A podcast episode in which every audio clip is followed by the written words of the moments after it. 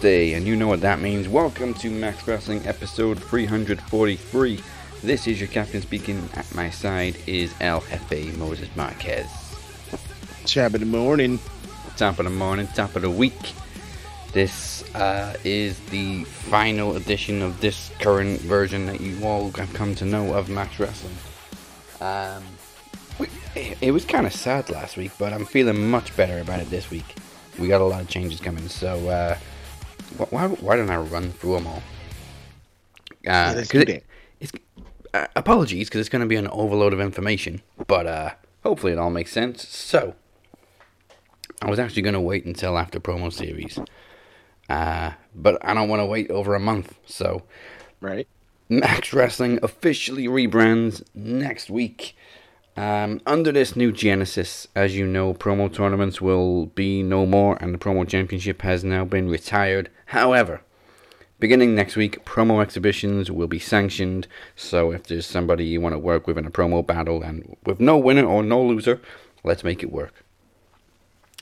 Uh, we're also bringing back one of our old favorite segments, This Week in Wrestling History. Every week we will take you down the memory lane of professional wrestling, and trust me, there's a lot of, uh, lot of, lot of shadows in, in those streets. No, I can imagine. Uh, we'll also be discussing a wrestler of the week at the end of every show, plus the geek of the week. Yeah.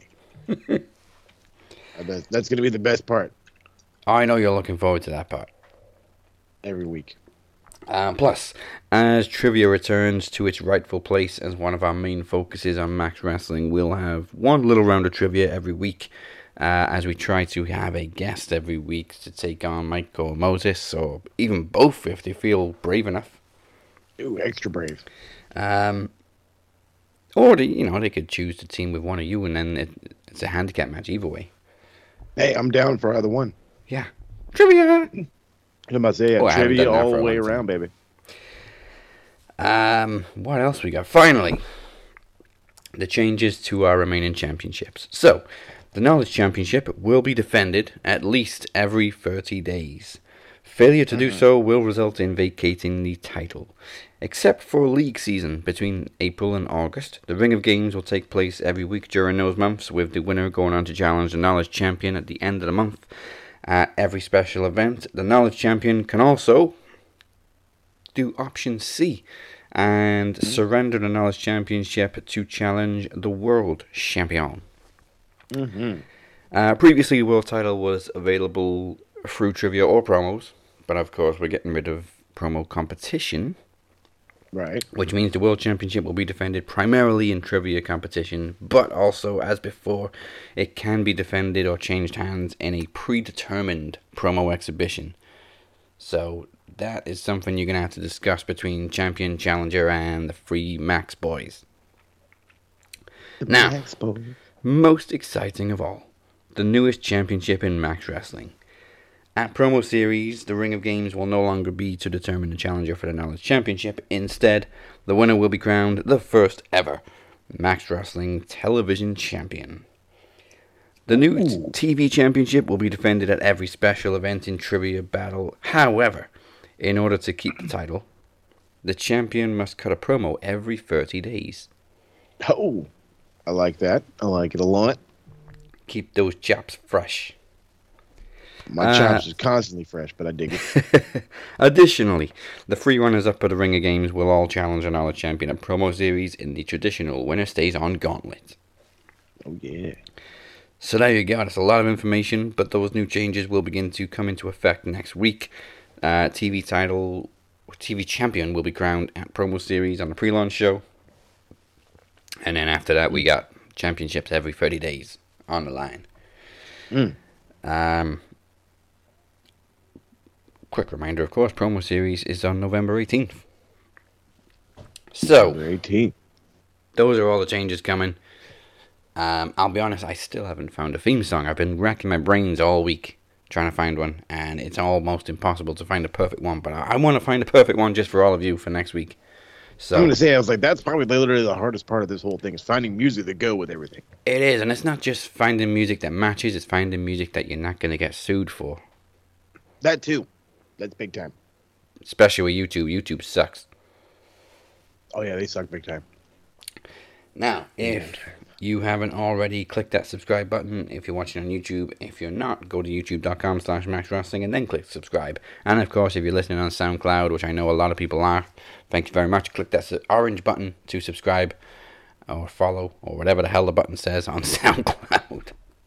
Whatever the goddamn button is. Yeah, the orange one. I just, I just know it's orange. Okay. I want to get this out the way first. Uh, so, what did I say for the last two weeks? That Becky and Charlotte would both retain at ex- extremely normal rules, And they would flip. and they would switch brands. Tick tick. Now Bianca just needs to take Charlotte's belt and pin Becky at Survivor Series, and my bold prediction will be complete.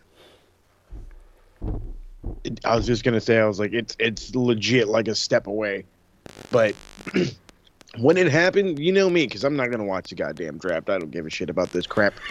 I'm getting told by like guys in the TSK and just other outside sources, oh, this guy's going, and I'm like, okay, well, some some of these moves don't make sense. I seen, uh, what was it Hit Row? They're going to SmackDown. I'm like, Yeah, isn't fucking Homeboy like North American champ? Like, whatever. and he hasn't even Um, defended it yet. Nope. And the, okay, so there's that. And then the friggin' women's champs flip. Why? Because why not? And yeah, Yeah, I didn't watch the draft, but I've seen like highlights. Um, so yeah, Becky's on Raw, Charlotte's on SmackDown. Uh, Bianca's also gone to Raw. Mhm. Uh, Mia Yim has been drafted to Raw, even though we haven't seen her for like nine months. yeah, that was another one that weirded me out. Uh, Dakota Kai got brought up. Dakota Kai. Captain Kick is gonna get kicked left and right. I'm looking for a name. Right? Like, give me a name. Where is she? Raw or SmackDown? Who's that? Dakota? Yeah. I want to say SmackDown. Uh oh. Why the hell do I not see her name? Right? Where the fuck did she? da- da- da- da- da- da- da. Is she definitely drafted? I swear to God, I heard her name. I don't. I don't see shit. Well then, I don't see her, but anyway. Um, poor poor lady. Austin Theory got called up to Raw. That fucking guy. That yeah. I don't understand how that, that guy fucker. got called up anywhere. Uh, and immediately begins a feud with Jeff Hardy on Raw. Uh, first of all, acting like the fanboy, trying to get a selfie, then he just blindsides Jeff and then takes a selfie while Jeff's knocked out. Mm-hmm. Uh, first of all, by the way, Jeff and Damian Priest match was great. I'll, you know, give props to WWE for once. Um, I just didn't like the ending because you completely no sold the Swanton Bomb, and it was a picture perfect Swanton Bomb, which is pretty difficult to come by these days with Jeff's age and Mm-hmm. body condition. But that was a smooth, picture perfect swanton. Hits it perfectly, gets a two count, and Damian just rolls him over and schoolboys him. Like you, you, just no sold Jeff Hardy's finisher. No soul. That's how it does, bro. Like, I mean, they give Jeff no motherfucking credit. No. No goddamn credit. They're like, hey, remember that time you got caught drunk all the time? Yeah, well, we're just gonna fucking bury you for it, left and right. It's like, leave the guy fucking alone. Jesus. Well, he's on his way to SmackDown now with a, a, tease of a new side of Jeff Hardy. A lot of people obviously jump to the assumption that it's Willow. Why? I Why don't, I don't, I don't even think the that? WWE audience would be familiar with Willow. So Oh, really quick, I was uh, I was mistaken. It was not Dakota Kai that shocked and awed me. It was Aliyah. Aliyah, yes. I was like, who in the hell? No, it was Aliyah who got drafted to SmackDown. Yeah. Um, I don't know what the hell's going on with Dakota. She's had quite a few dark matches on SmackDown. I kept But- all I kept finding was she's meant to be called up. She's meant to be called up. And it was all like four or five days ago, and it's like, well, what the fuck? Where the brought at? Yeah. She's not here. Why why is she having all these dark matches and then she didn't she's not in the draft? She's not over. We already knew that. Well, no. If you keep burying her in dark matches, she's literally. I think she's lost every single one, That's and I think one of them was to Aliyah. Mm. Um, another NXT call up uh, to SmackDown, Xia Li. Uh, I don't know. I don't know if she's bringing Chair Lady with Must- her, but But uh, yeah, you bringing the whole crew, the whole crazy crew. Because if you're not, then you should fucking stay in NXT. yeah, I mean that's literally her whole gimmick right now. That is her whole gimmick. And without that, I don't know what the fuck she's gonna do. Uh, oh, Ridge Holland, just big giant guy, I guess. Yeah, I feel so bad for him. Okay. I feel because I really kind of like Ridge Holland. Okay, like the guy just he, well, he kind of just muscles motherfuckers around. But I feel like they're already gonna fucking like use him to the worst way possible. And then my man Gabe Stevenson or Gabe Steveson, you know, went from being an Olympic gold medalist, you know, guy that could easily, you know, walk into the UFC, have a good career, make millions of dollars, and the guy's gonna be on SmackDown being I don't know what. I don't know how this kid is going to adapt to actual. I mean, like you know, again, I, I've said it before. Kurt is a prime example that amateur wrestlers are able to cross over with almost ease, but that's still fucking brand new business to learn, man. You know what I mean? This shit ain't new. Shit ain't easy. You learn how to fucking take bumps and how to work properly and get heat and you know, fucking you know d- there's a lot there's a lot why Yeah. is this kid not in NXT and honestly, I thought being a big guy like that, he, that they'd want to keep him in NXT 2.0. that's my thought but I guess I guess not I guess Roman needs fresh competition. that's sure Yeah. that's terrible but I guess Um, I'm looking at all these random names of people who are, were on the roster and now they're just not drafted and we don't know what the fuck they're at Yeah.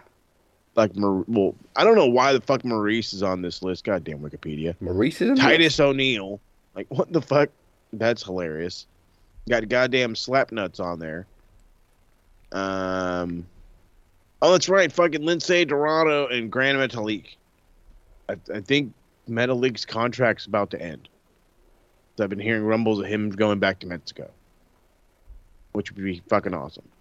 Yeah. Uh, Eva Marie wasn't drafted, which thank God I wouldn't draft her to for nothing. And then neither was Elias, so fuck that guy too. yeah, I don't even know what the hell's going on with Elias. Uh, I know they, they split up Shanky and Veer. So, Yeah, the- uh, what the- Veer on the Raw, Shanky on SmackDown. because that's how you um, debut a team Yeah, by splitting them up. we gotta split somebody up. Because why? Because we can, damn it. Okay, Uh, that's whatever. Yeah. Uh, they split New Day up again. Biggie staying a Biggie on Raw. I love how we say again because it's like, yeah, well, they've done this before, and they just hang out anyway. Yeah, it was so pointless splitting them up before. Like they just kept showing up on each other's shows. So what was the point in that whole heartbreaking? Oh my God, New Day are broken up. You know, it lasted all of an hour and a half. So you know, you got your, you know, you got your fucking, um, you got your segment out of the way, and then the next day they're like, "What the fuck? Why are you guys here? I was sad over you. Now I'm fucking like sick of you." Um. So I just realized I have to make a slight alteration to my bold prediction. Because Bianca also got drafted to Raw, which means she now has to take the title from Becky at Crown Jewel and then pin Charlotte at Survivor Series. Which I absolutely see happening. It's doable. It's totally doable. I mean, Sasha's definitely not winning the title at Crown Jewel because she's on SmackDown now. So why would she win the Raw Women's title the day before the draft officially takes effect? Mm-hmm. Stupid Yeah. booking. Stupid. Oh, and also, why am I calling it Crown Jewel? Blood Money 5. There you go. Blood money five. Because the Uh, blood money run deep.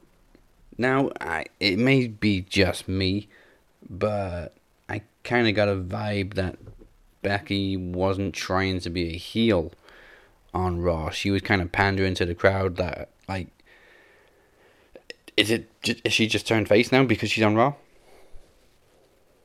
Uh, Yeah, I was gonna ask you. I was, uh, you know what I mean. I'm like, I felt like she was a heel. She got the heel. Um, I don't want to say heat, but she got the heel attention, all that jazz. And then all of a sudden, she shows up, and it's just what I'm flip flop now because I'm on Raw, because my hair matches the brand. Get the fuck out. Of here. no, I mean, I, I just, I don't get it it's like if you want these motherfuckers to be face or heel, then make them face or heel, but k- fucking keep them that way. Consistency. You know what I mean? I understand that you probably didn't want Becky to be fucking a, a, a heel, but guess what, pal? That's how she came back, and you should fuck. You need to roll with that shit. You know, you're gonna fucking go ahead and just start flip flopping around, and she's gonna end up like the Big Show and have 40 fucking turns before the end of the night. And the thing is, she's still over with the crowd, so you know she's doing this heel shit, and people are still cheering for her. Exactly. And then it doesn't help So- when she starts pandering to them. Mm.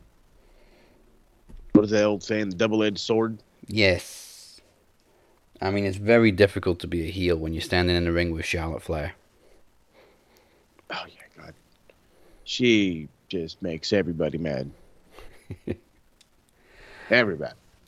Uh, who another woman that changed brands? Shayna Baszler is now on SmackDown. Has Um, she even done a damn thing?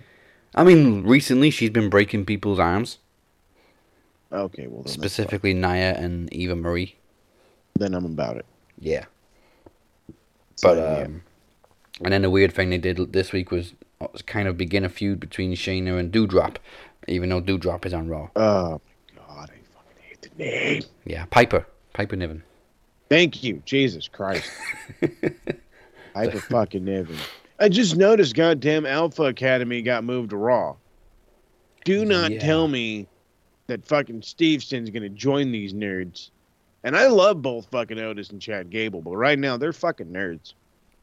Oh, he's I don't gonna know join. why in the world you would cut off that glorious hair and beard that Otis had. You fucking killing me with that shiz. And and Gabe and Chad Gable was fucking just. This guy is like you know he's holding back. Every time you see him, you know he's not going all the way because he fucking you know it's not like he's not allowed to turn it all the way on in this company. I said it like mm. a, like a year and a half ago. If this guy were to fucking just leave, just fucking leave and go work anywhere else, indies for all I fucking care, he'd get over and show off how badass of a fucking worker he really is. Like he is fucking damn good, and he's held back in this dumbass company. Like, don't let fucking AEW get his, their hands on him. I mean, I'm not trying to be the AEW fucking preacher over here. I I think Chad Gable can. I swear to God, and I mean this when I say this, can go to any company, the big companies, the little companies, and make big money. Big money. This is how good this guy is. He's got the ultimate baby face. He was a legit Olympian, the whole nine. He can go. He can fucking go. Imagine a match with like, oh my god, I'm already fucking salivating at the idea, but like him and fucking Jonathan Gresham, or him and fucking Bryan Danielson. Who's another fucking fucking put the motherfucking dude on American Top Team. You know what I mean? Like just fucking he would kill anywhere else. He would kill anywhere else. And he's stucky. Mm. Don't ruin Gabe Stevenson, you fucks. No, he's he's definitely gonna join American Alpha. Yeah, he's got to. I'm like, I'm looking, and there's nothing else he can do He, he's an Olympian. He's Unless- gotta join the Olympian team. unless he wants to be fucking Keith Bearcat Lee for fuck's sake, because he's a Bearcat. uh, I know, I know. Should have been a bear shark, aka the Bork. Um, who else got drafted? MVP got drafted, even though we don't fucking wrestle. What the fuck? MVP. MVP. Let, Yeah, we're gonna MVP. draft the manager. I beg your pardon. Yeah, you heard me. Uh, MVP is like, oh, sitting and catering. You want me to do what? Okay. Like, yeah, get your ass up, pal. All right, here I go to the back. Like, sh- Or surely he's front, I a he's a package deal with um, Lashley. That's like drafting Paul Heyman. He's got to be. He's got to be. I, don't I mean, I, I don't know. I don't give a shit. uh, I do see a mistake in the draft, and that's drafting both Rey Mysterio and Dominic to Raw. They need splitting up. Because Dominic Mhm. ain't going nowhere while he's still living in his daddy's little shadow. You're not wrong. He is living in dad's shadow for goddamn sure. For goddamn sure. Oh man. I already read that he's already planning on being um fucking uh Rey Mysterio 3. Ugh. Kid, you can't that, that that's not how this fucking works, man. That's not, that's not how wrestling works, pal. Unless you plan to leave WWE and go to Mexico and rebrand yourself, don't you you can't do what you're wanting to do. Yeah, plus we already seen your face. Ex- That's the fucking point. That is a hundred percent the point. You know, we can't. You can't just say, "Oh, I'm gonna end up being, you know, Rey Mysterio three and wear a mask and did it." No, it doesn't work that way. You know, your dad didn't have fucking a choice. Like they decided he thought he could be cool, quote unquote, by taking his mask off and you know having a goddamn eleven year old running around out there. But I said that's that was fucking back then, and it was terrible then, and it's gonna be even worse now. And you try to put a fucking mask on. Should not like the only like I said, I, I kid you not. The only way you can get away with something that dumb is leave this company, go to fucking Mexico, and rebrand yourself. yeah, and Only way it'll work. There's also these rumors that Dominic's gonna turn heel and unmask Rey like we haven't seen his face thirty fucking times. say, you see his fucking face all the time on Instagram, yeah. all the fucking time. I'm like, bro, you don't even care anymore. Don't even care. Uh, um, who else? We well, the tag team champions stayed on their brands. Uh, obviously, you're not going to split the Usos up from Roman. No. Uh, SmackDown also drafted Happy Corbin and Madcap Moss. Happy Corbin. It's so fucking ridiculous. Terribly ridiculous. Uh, and then another dumb move. They also kept Edge and Rollins on the same brand. They both drafted to Raw. Oh, you mean So we're gonna keep this feud going, but it's fresh because it's on a different show, right? okay? As long as Edge stops call, you know, calling fucking goddamn uh the god uh, fucking revival. Okay, FTR. Stop calling FTR by their goddamn real names. Okay, we know who we know who you meant when you were calling fucking Daniel and David. Okay, you fucks. I don't need any more goddamn segments. of You hollering at the phone of "Don't go to the house." And Seth is there. What the fuck is Seth gonna do to Beth? What the fuck is Seth gonna do to Beth fucking Phoenix, pal? okay, do you not know who the fuck your wife is? I seen her beat men like with ease, bud, and not just fucking Santino And they were twice the size of Rollins. twice. All right. if, I, if I'm you, I'm waiting for your wife, and then I'm going to the house. I'm not fucking calling in backup. The fuck. And then them goddamn fucking Dash and or Dax and Cash go on fucking Twitter. Oh, I would be there in a minute, beat that motherfucker ass or whatever the fuck they said. I was like, what the hell? Yeah. I was I'm- playing into it. The segment needed elevating like Seth's got a gun. Right? Thank you. Just fucking just say he's got a gun. Just come on. Let's play the '90s role here. I mean, if you guys are willing to sign every goddamn fucking talent from back then, you might as well fucking do the segments. And and then some douche, which I'm guessing is Bruce Pritchard, decided for the bump to ask, of all people, fucking Sonya Deville about this incident. Oh, how do you feel about this home invasion angle? Are you fucking kidding me? Like, yeah. Let's ask. Let's ask the one lady oh. that fucking damn near left the company because of her legitimate real life crap going on, of her fucking goddamn stalker in her house. Like, what the? F- and then on top, yeah, on top of that, on a motherfucking YouTube show, pal. Like, These motherfuckers have no low. They No. have no low. No.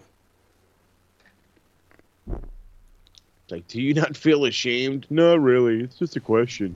No, motherfucker, it's not. In certain situations, things are not just as easy as cut and dry. That is not just a fucking question to her. That's fucked the fuck up, man. Yeah. It's just a TV show. Yeah, but you specifically asked somebody who has nothing to do with this angle and who has had Mhm. an incident like that in real life very recently and very publicly. Again, it would have made sense if you asked Beth herself.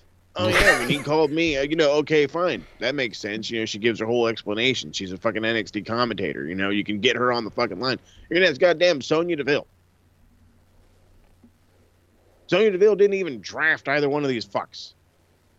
So, like, let's, how do you feel about home invasion? I just would have fucking stared at him. How the fuck you think I feel, pal? Just look at the cameraman. Leave that shit in. It, it's like just randomly asking Jimmy Uso, so how do you feel about this drinking driving thing we got going on with Jeff Hardy? Oh yeah, you, you guys ever thought of a bad, you know, drinking and driving angle? He's just like, I beg your pardon. Yeah, I think it's mm-hmm. kind of bad. Yeah, we're gonna run with it. So You fuck. stupid. Shameless is what WWE are. Oh, that's that is the perfect way of saying it. Shameless, hundred percent. Hell, they're fucking fans. Have you seen how bitter these fucking fans are? Every day. Death threats. Why in the fuck are you sending death threats to a man for leaving the company and going to, to AEW to pursue what he loves? To be a, a pro wrestler, not a sports entertainer. His life did not want to be surrounded by promos and bullshit ending matches. He wants to go and he wants to do what he loves, which is literally kick the shit out of anybody. And he's doing it and people don't mind it. And Hell, he, it's getting over. he also left on good terms and has said nothing but good things about WWE since he left. And then, yeah, exactly. This guy fucking, he went on and like even apologized because he knew it wasn't going to make the AEW fans happy, but he wanted to thank WWE for his time because he really truly enjoyed it there. And you want his fucking kid to die? Like, get to like, I want to know who these fucking people are that send this shit. I want to fucking stretch them. I want to fucking put him in a calf mutilator. I want to fucking do all kinds of stupid shit like that because this is fucking that's bullshit. That's bullshit.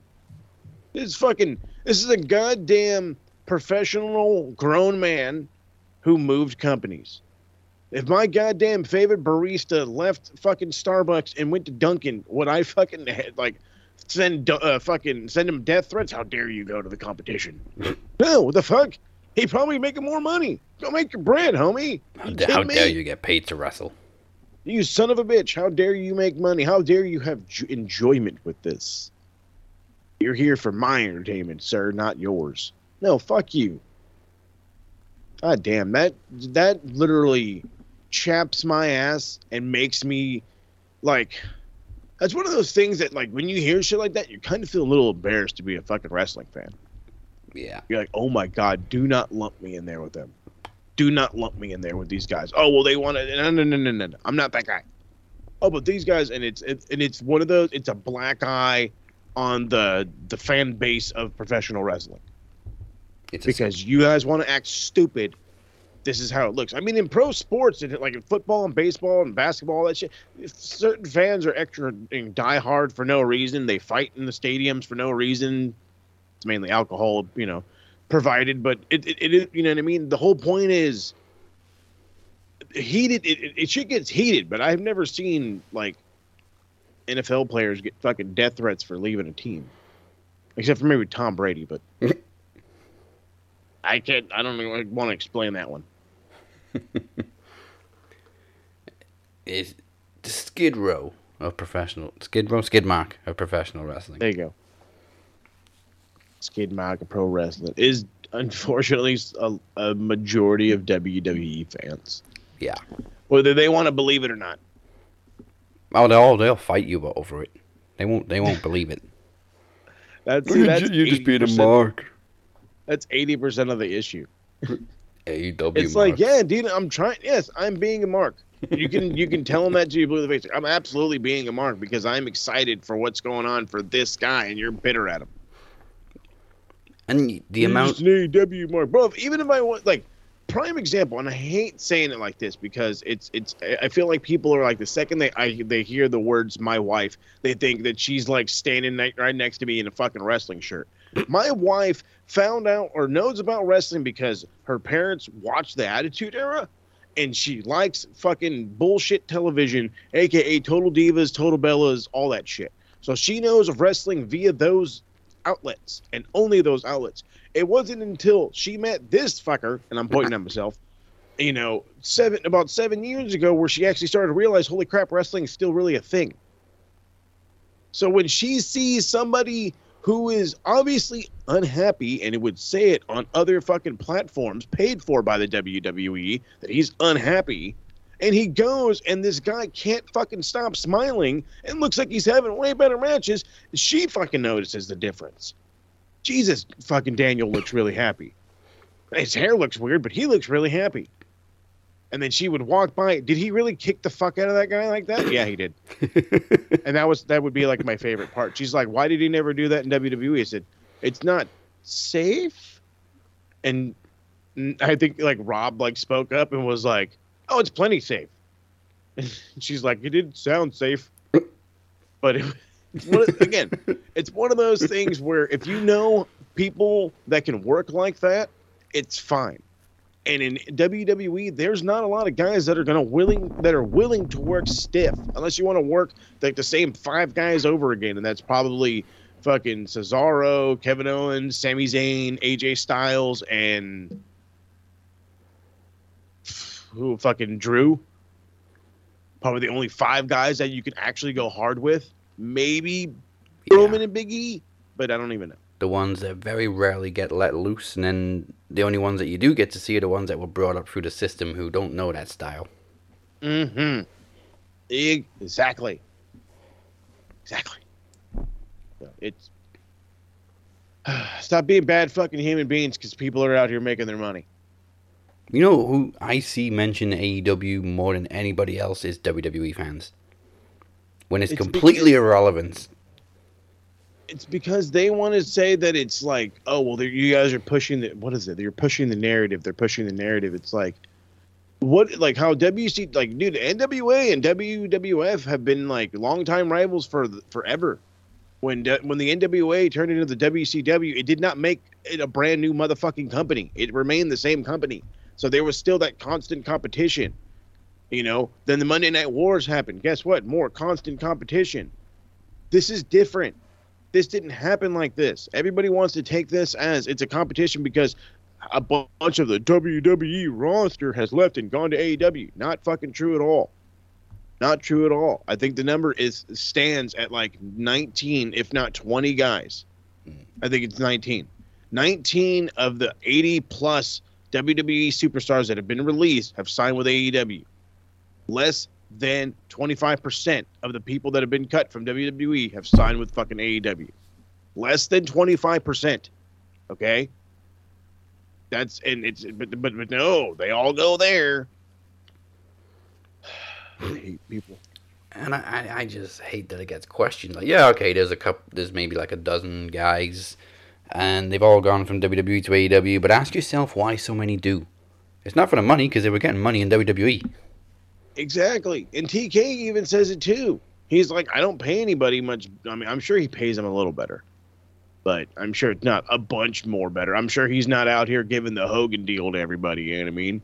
Oh, Hogan, Hall, and Nash, come on over. I got fucking, uh, well, how much money we're gonna give you? Like two million a fucking year? Like, no, that's not. It's not what's happening here. Uh-uh. These guys are leaving half for the enjoyment of what they do, and half of, oh well, this guy's gonna pay me and not judge me. Yeah, and it is probably on even scale, or even maybe just a little bit less than what WWE were paying. Yeah. If anything, maybe a little less, but they already know that their merch money is gonna go through the roof. Yeah.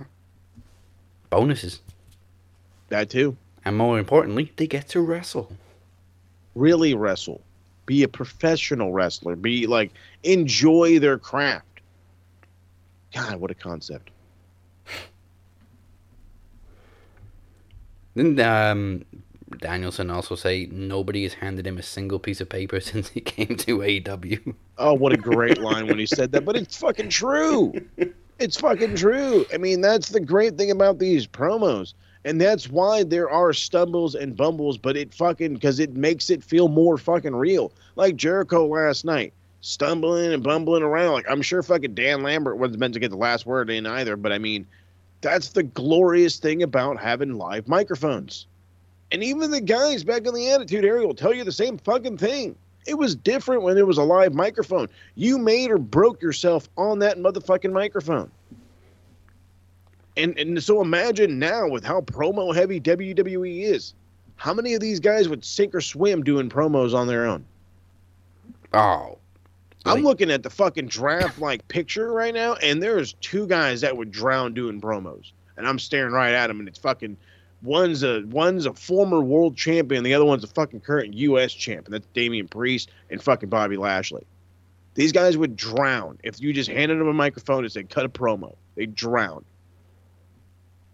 Bobby Lashley's always needed a mouthpiece. Roman, he's fine. Like like like guys like that, they'd be fine. But like Finn would be okay, AJ would be okay. But then imagine a Gable Steveson cutting a fucking live promo.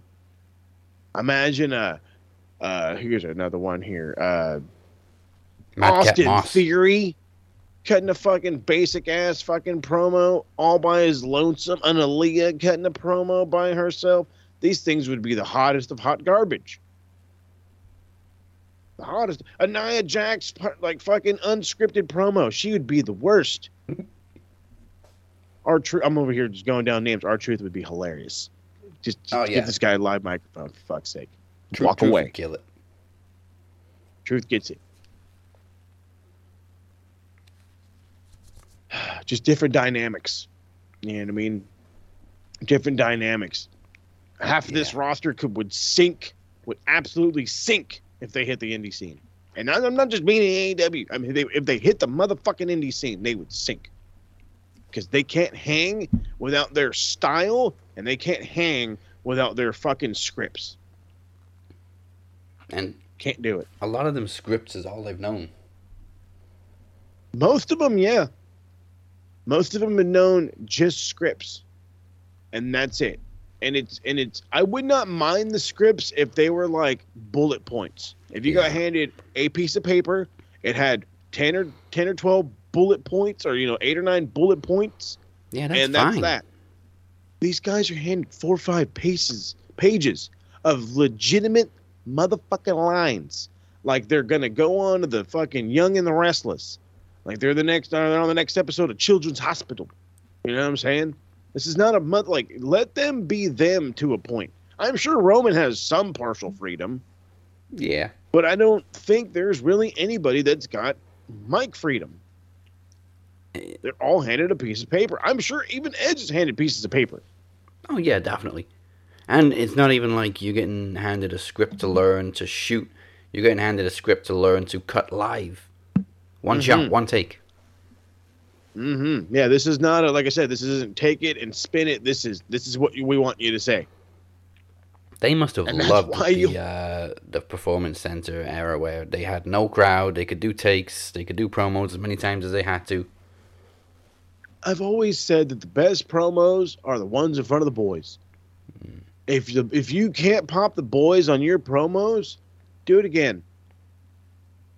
I'll have fucking 15, 20 students who are, you know, on rest break or whatever. Hell, do it in the middle of training. Do it while guys are bumping. I mean, you get the fucking facility's that goddamn big. You have an audience of 20 fucking wrestlers.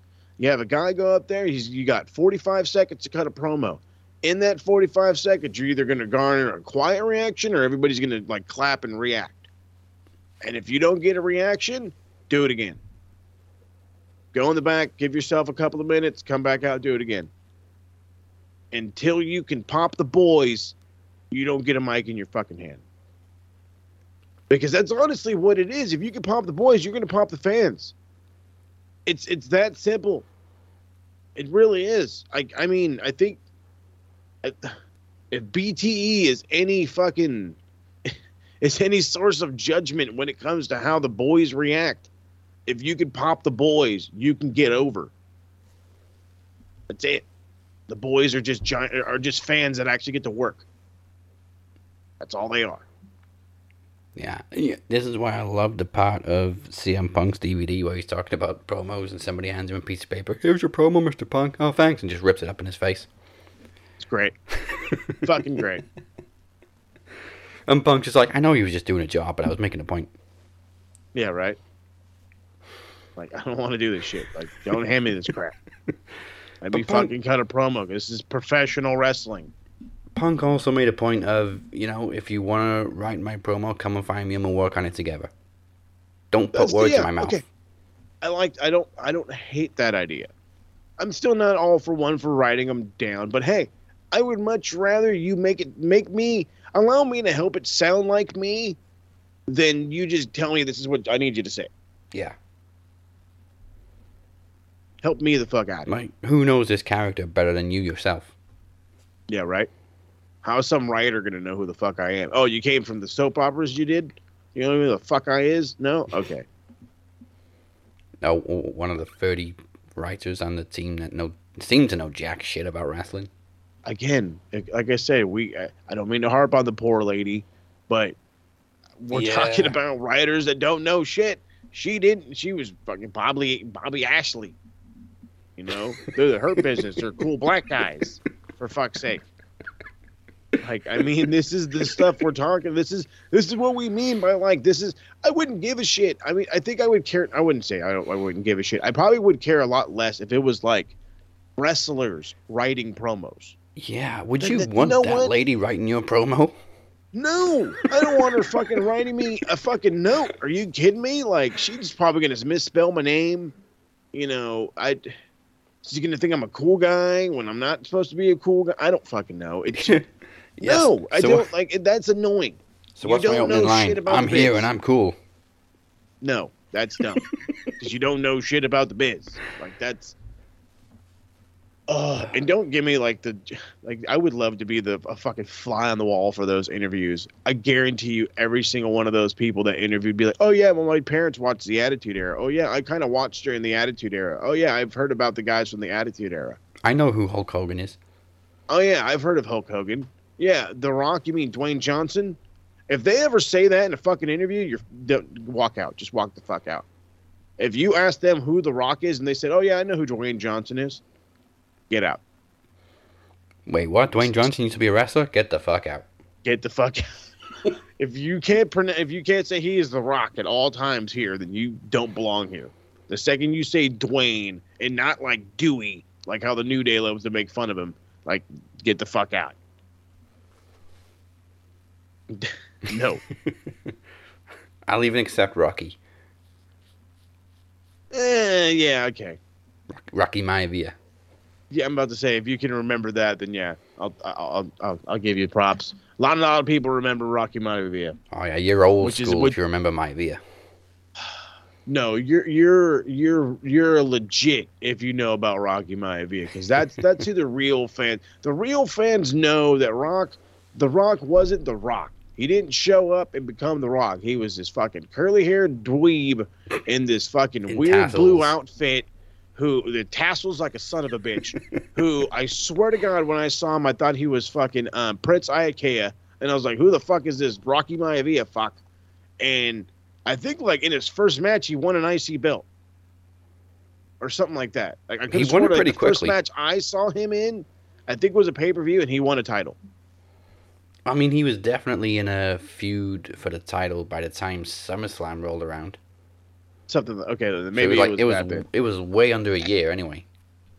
Hmm, okay, I could, but I just remember something or another, and it was like right at the time where it was like every now and again you would see like Nitro doing the same exact thing, and it was right around the time where Rocky Maivia, I want to say it was right when he won the IC belt, and then slowly transformed into The Rock, but what like right after he won that, Prince Iakea won the TV belt. Yeah. I was like, uh huh, you motherfuckers trying to play it like the same shit. And then here comes The Rock, and Prince Iakea is not The Rock. he remained the same You guy. know what? I think the, It was even. we had Hoovy. Who was who? He thought he was The Rock.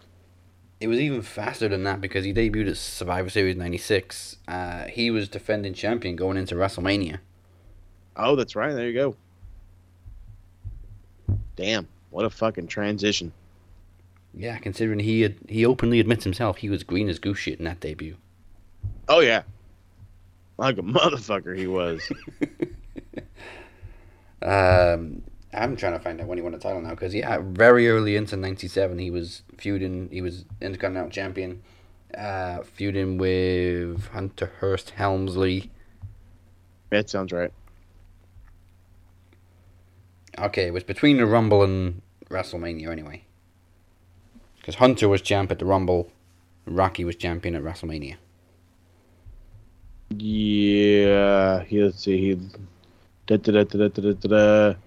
something about WrestleMania 13 against the Sultan. Oh God, the yeah. Sultan! Yikes! he lost the belt to Owen Hart on an episode of Raw in '97, and then that's when the Maivia thing, yeah, turned heel. And that's when the Nation of Domination started with '97. Crap. Yeah, what were we saying about this week in wrestling history? Right? Oh, actually, you know what? Funny thing about this week in wrestling history. Are you ready for this one? All right, let's get some. There's a Raw Nitro from 1996 that's reviewed by your boy in Retro Rewind. So October the 7th, 1996, actually, um, if I'm mis- if I'm not mistaken, Wrestler of the Week ended up being Chris Benoit, voted on by those who uh, listen to Retro Rewind. And the greatest thing is, is I click on this lovely thing. I don't. I think this is a goddamn Dave Meltzer rating on this fucking page, but I'm going through the matches and and uh, really quickly it was uh, like some some squashes, some pretty good. Jeff Jarrett had just slowly made his day. I believe this was his debut match on this one, but you had uh, you know Booker T, Stevie Ray, Harlem Heat against um, Public Enemy. They just kind of fought all over the place. Uh, DDP beat Jim Power, some big muscled up geek from the power plant. Uh, Glacier showing up, kicking people. I really want to say this was also his debut too. Kicking this guy named Mike Weiner.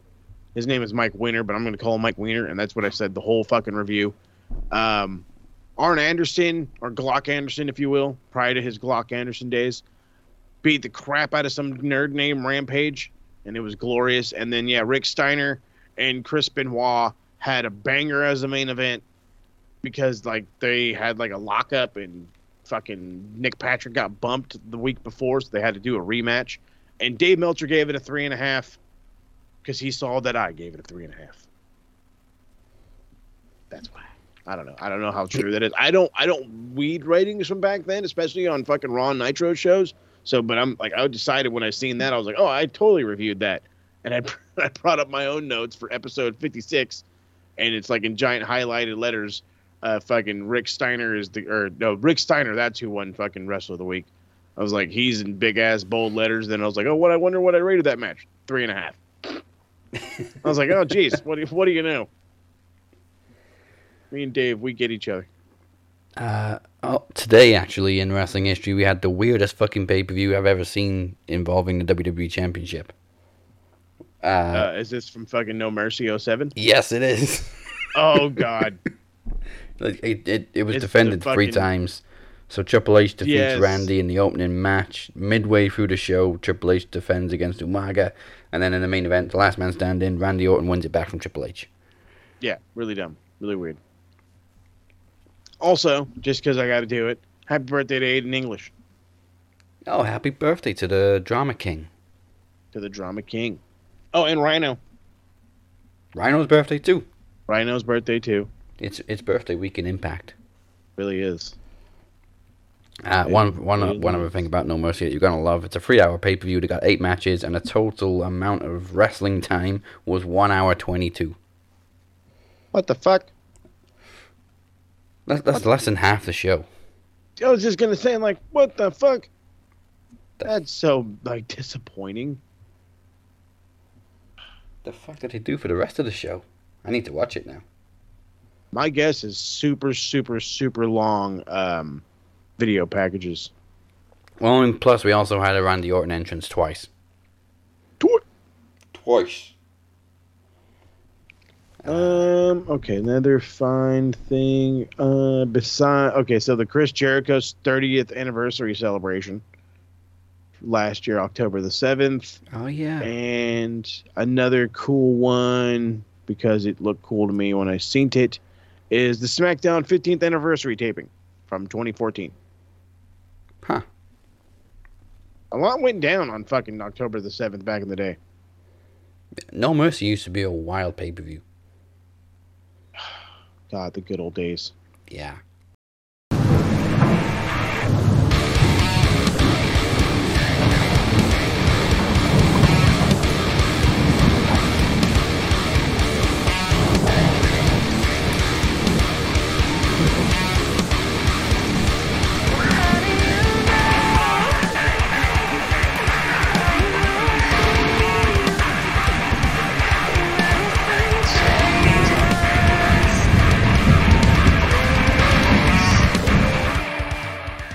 So this is a nice segue. There's another birthday this week, uh, and that's to the Hangman number two, Yeah. R- Roy Staggs. Ring a bell? Huh? I don't know. Is that what they named their kid? I, I just saw Hangman number two. So there was a, he was also in a tag team, the Hangman with Hangman number one. Hangman number one was uh, Ivan LaBelle. I'm guessing this is an NWA thing. You see how much you learn, people? But uh, yeah. Speaking of Hangman, Wait a minute. Wait a minute. you, I you know this guy. who, Roy Staggs. No, it's fucking Gene LeBell. Oh, Hangman number one. It's the godfather of grappling. Who the fuck? Why? Why does this name sound so goddamn familiar? What in the fuck? I'm sorry. I'm. Um. Oh, this is the dude that trained fucking Bruce Lee, Chuck Norris, and fucking Ronda Rousey. Yeah, he's uh very. Hold on. He was trained by Ed Lewis. Yeah, Ed he's, uh, Lewis. tempted- Holy fuck! I knew this guy looked mad familiar. He's a tenth degree in judo, 9th degree in jujitsu, tenth degree in budokai. Oh shit! This is a bad motherfucker, boy. God damn. God damn. That's right. He was the fight choreographer for Red Belt. That's the other way I knew him. That's where I first heard about this fucking guy. If you haven't seen the movie Red Belt with uh, God, I'm ter- I'm gonna butcher his goddamn name. Um, Holy shit! I couldn't pronounce his fucking name to save my life. Um, Uh, she, she, I can't say it. Guy's motherfucking name was Mike Terry in the sh- in the in the, in the movie. I'll tell you that. yeah, I'm, I'm Mike looking at it Terry. now. Uh, Goko Chivichan. Sure. Notable students, as you said: Bruce Lee, Chuck Norris, Ronda Rousey, Roddy Piper. Bad, Oh, bad Piper. motherfucker. Get in there, Piper. My guy. And he was trained by Ed the Strangler Lewis. Yeah, that's that's legit right there, baby. This is. Why is this? Why is he not more famous in wrestling? It's a bad motherfucker. I was just gonna say, like, come on. He was a catch wrestler to the finest of degree, and then he went to fucking Japan to go train in judo. That's this is what I'm talking about right here.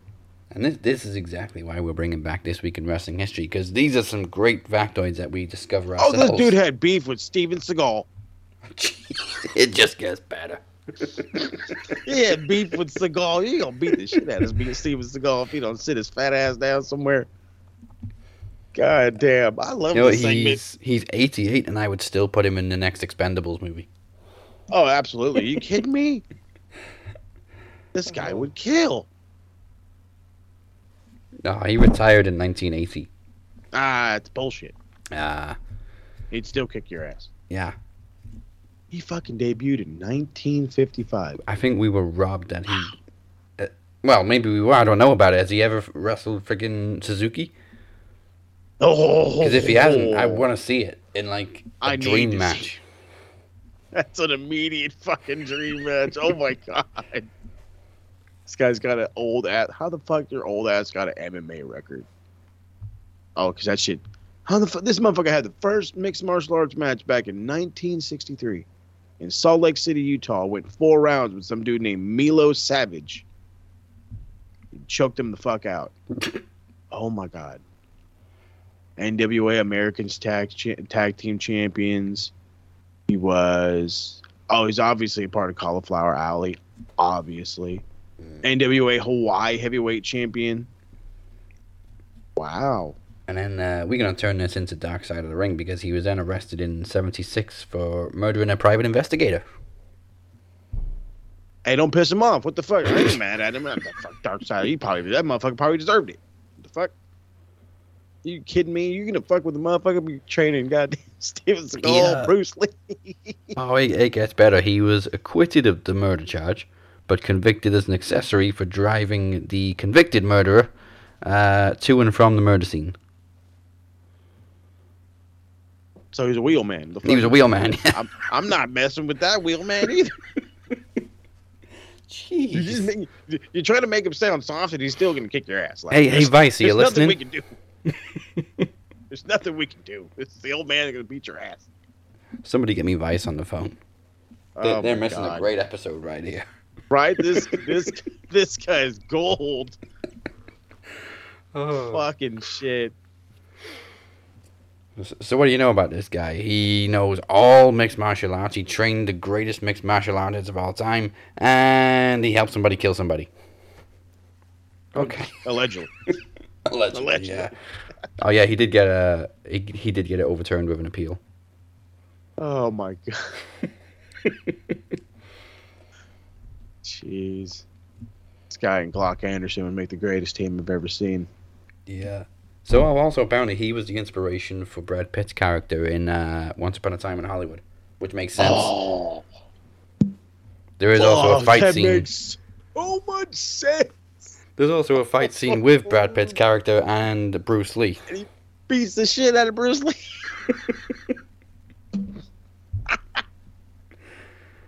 See now it makes sense. Oh my god. Uh, like I said, what a fucking segment. Jesus. Um, this week's wrestler of the the week, Gene LeBell. martial artist of all time. of all fucking time. wow. Jesus. Yeah, he's definitely wrestler of the week, and he ain't even wrestling anymore. He hasn't wrestled for like 40 years, and he's a wrestler Oh of the yeah, week. no, he's this fucking guy. I don't. Gonna get no argument out of me. He's Jeez. fucking wrestler of the decade. Uh, that was on, that was literally supposed to be just a nice smooth segue into AEW. It was though, But but, god damn.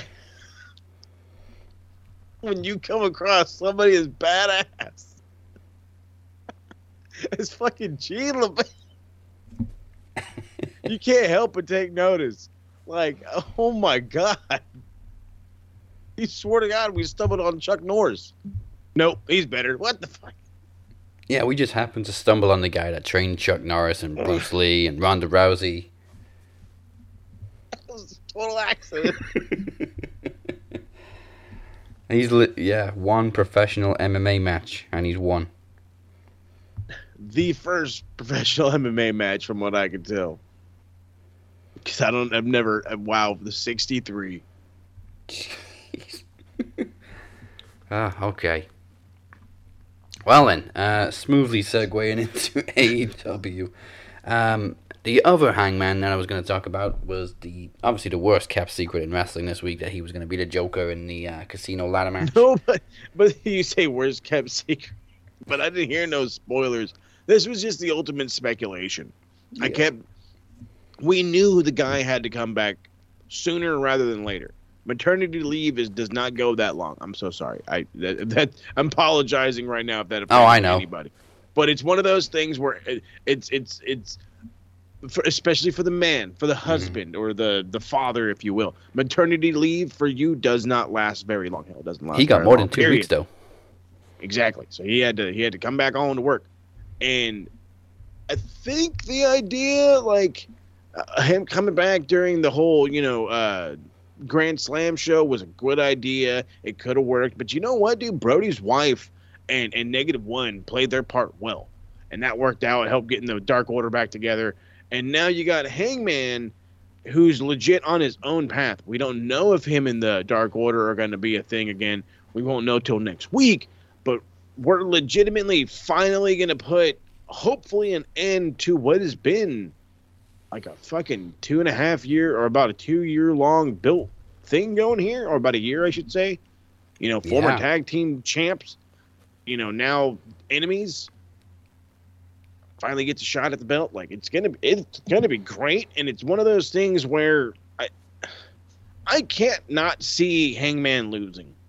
You know what I mean? Like, I mean, I I mean, uh, I can't not see him winning. Is what I meant to say. Like, I, him losing, I feel is the ultimate detriment unless it's like a heel thing it turns into a turn like he ends up getting screwed by the dark order rather than them helping he, they, they hurt him and it turns into you know he goes heel whatever.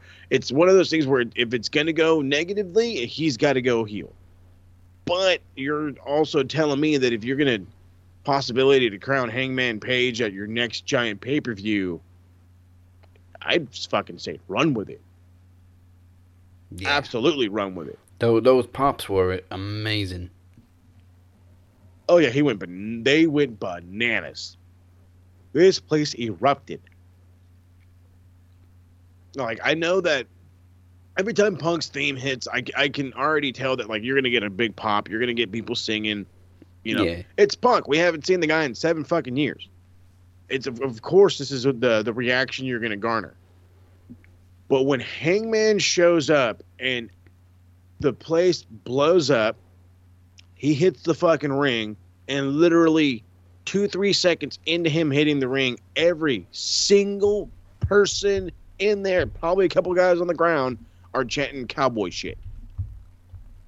Like there was, I, I'm surprised the commentators weren't saying anything. That's how fucking loud it was. That everybody's saying fucking cowboy shit. Everybody. Like I said, there was dudes in concessions chanting cowboy shit. The the the most popular motherfucker in this company has come back. And right now, that rocket is legit on his ass. But the problem is, is it gonna be lit? That's my. That's where the question is. Oh, I, I, i- i- Is this Hangman's return to where he shows up and come November he's the new AEW World Champion, or is this just Hangman coming back? I think based on those crowd reactions, that was AEW lighting the fuse because there was three big pops. There was one for the music hitting and him walking on stage. There was one for the clothesline, and there was one for him taking down the chip. Oh yeah, like I said, he uh, it's if TK has proven Sorry, one thing, right? Don't mix up a clothesline and a lariat. There you go, totally different. but if TK has proven one thing about his uh his two year run and how he likes to book and how he likes to see things, he likes to listen to the fans. Yes. And if he knows the fans are leaning towards one way, he tends to give the fans what they want, unless it's something he can give them that he knows that they really want more. And right now, I don't think there's anything more that AEW fans want than a Hangman World Champion. Like there's there's I'm really trying to think is there anything Yeah, I don't. I don't think- want D Bryan in the world title picture. I don't want Punk in the world title picture, at least not yet. I don't think So, yeah. Punk's interested in the title right now, and I don't. I I think Brian is happy to take a back seat. and that's perfect. It's absolutely perfect. I, because like if you think about it, MJF has got to be the next guy up, and if you you can't have MJF go up against Kenny Omega, it's not gonna work. I mean, it can. These two guys can make it work. They're both that fucking good, but you're gonna tell me that you're not gonna you're gonna take the the quote unquote stallion that the young stallion that AEW has all their chips in the basket with against the guy that rose so fast they couldn't ignore. But they knew they had a star in MJF. But now he's at the point where you can't deny this kid. You can try, you can hate him, you can whatever, but MJF is undeniable. He is and should be the number one contender after Hangman wins the belt. And then you get the ultimate Hangman MJF feud. It's you know, MJF doesn't have to win. And the reality is, is MJF is such a dastardly fucking heel. You could stretch the shit out of this because you would want to continue to see it. You could stretch the fuck out of this one. You could probably stretch it to the length of two pay per views if you really wanted to go that far. I mean, that maybe it's a little far fetched, but I mean, Oh, if you build it right after um, full gear, and you can get, well, I think the next one after that would be All Out. uh, Revolution. Oh yeah, I think it Revolution, and then yeah, by then, yeah, you can totally have something going. Like I said, it just it's. Oh God, it's it's one of those things where I think a lot of like early AEW fans figured this would be like a W like a not WWE. This would be like a world title match. Like at some point, maybe just we didn't think it'd be this fucking early. Like I knew Hangman was going to be this over. I didn't think MJF would be this relevant this quickly. MJF would have plenty of ammunition. Oh, uh, he's to got get personal balls. with Hangman. So much. It's rid- like you thought he was getting personal with fucking Darby. Jeez. Wait till this guy gets a hold of fucking Hangman. Um, honestly, all four matches were lit on uh, the Dynamite second anniversary. Oh, anniversary. fantastic show. we didn't even have any entrances. We we opened the show with like everybody in the ring, and it was just a Yep. crazy match with some big names: the Elite versus Jurassic Express and uh, Danielson and Christian Cage. Just It was fucking PWG, man. yeah, It was a PWG eight man tag. Um, except like you never have seen Christian Cage in a PWG match, so hey, the, you know, there's that one oddball. So, but it was exactly that. It was so much fucking fun. I, I absolutely loved it. Um, I hated the whole. I didn't hate the spot. I just thought it was kind of dumb. The whole uh, they hit the Meltzer driver or the Indie Taker uh, onto Christian, and he like lays flat, and then counts to like four, and then just starts having like a seizure. And I'm like, okay, you fuck. Like we already know you're fine. and like the doc's like, hey, don't beat up people. We're right here. And Nick's like, I don't give a shit, and fucking murders goddamn Marco.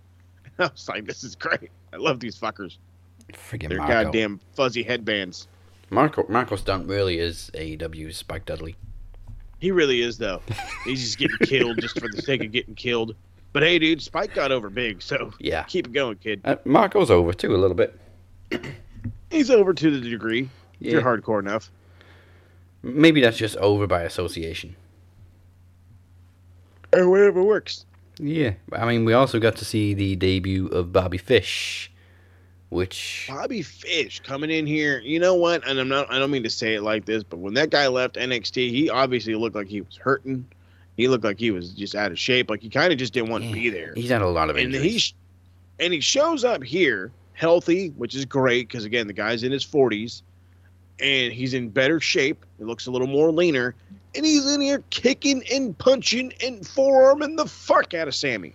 And I'm like, I the second I seen him, I'm like, I, I got a funny feeling he's gonna go right back to being a shooter like he was in Ring of Honor. And then of course they had to play the goddamn Red Dragon theme, which made me pop just alone. I was like, oh my god, where's Kyle?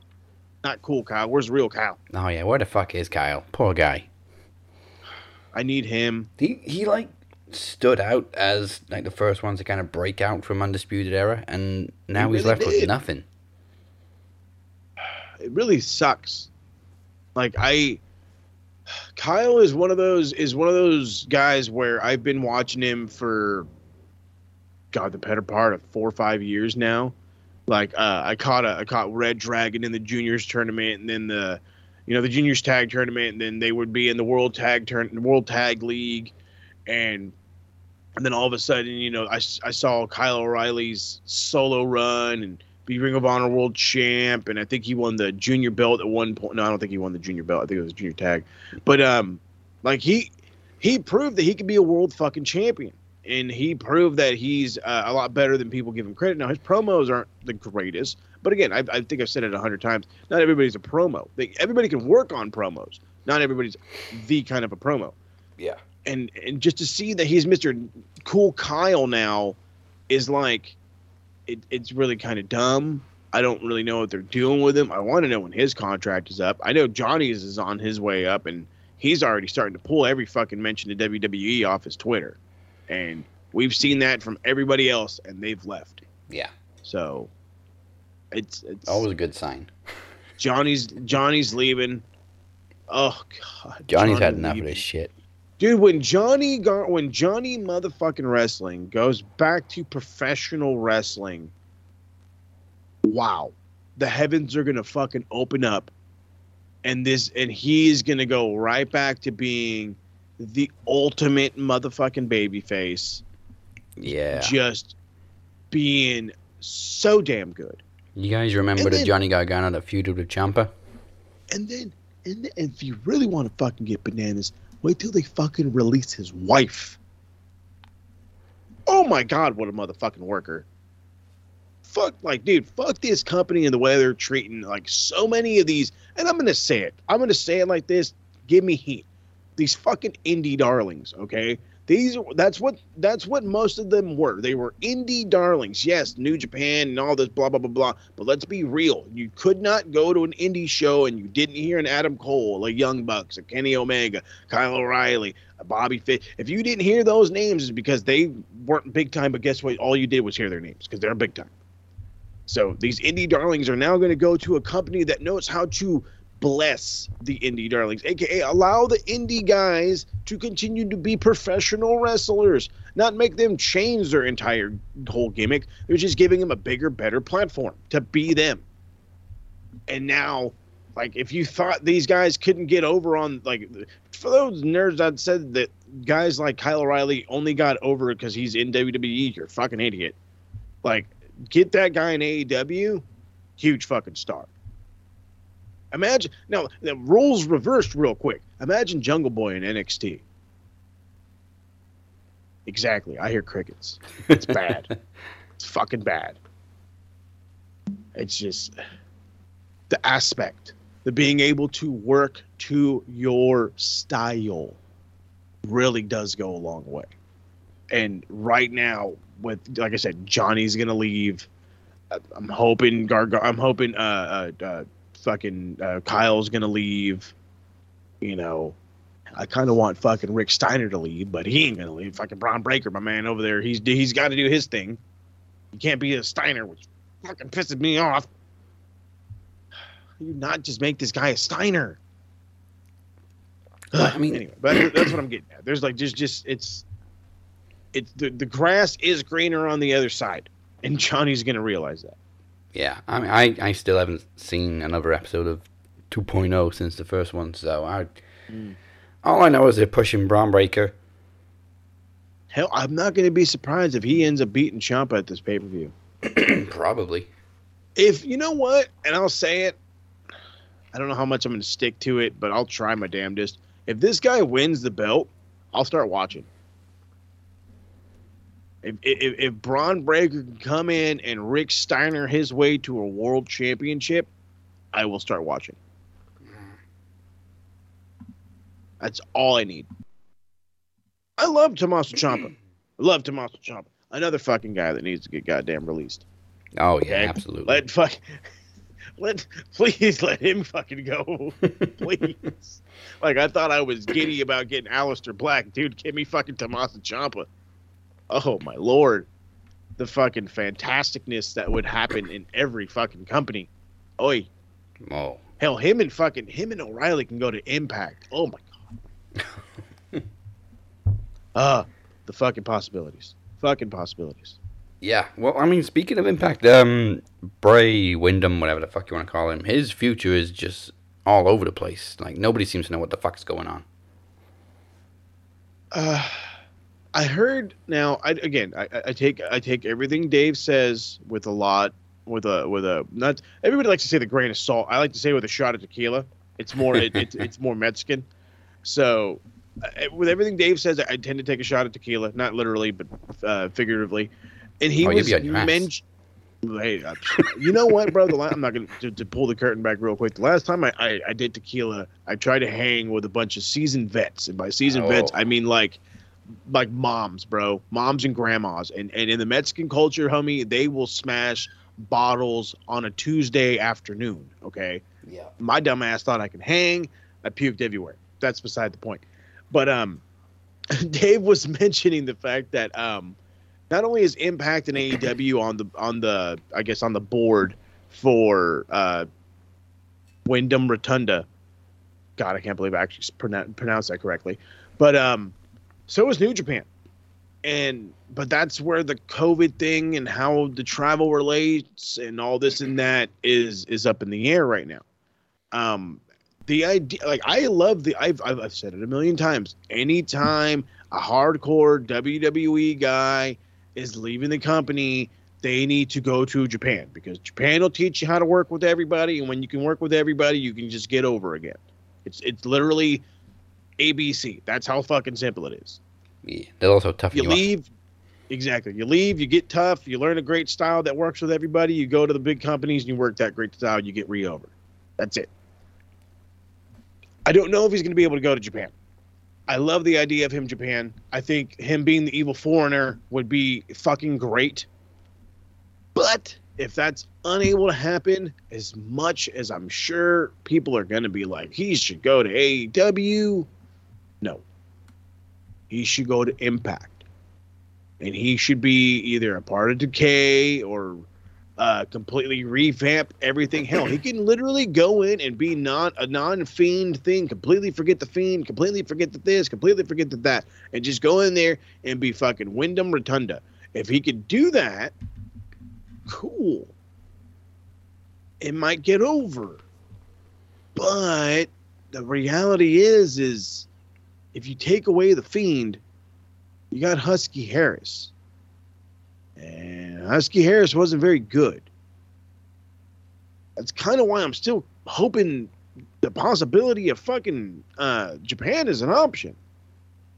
I, I, I really want him to go learn. I want him to go revamp his style. And you're not going to do that in AEW, and you're not going to do it in Impact. I mean, I don't think you're going to be able to do it in the States.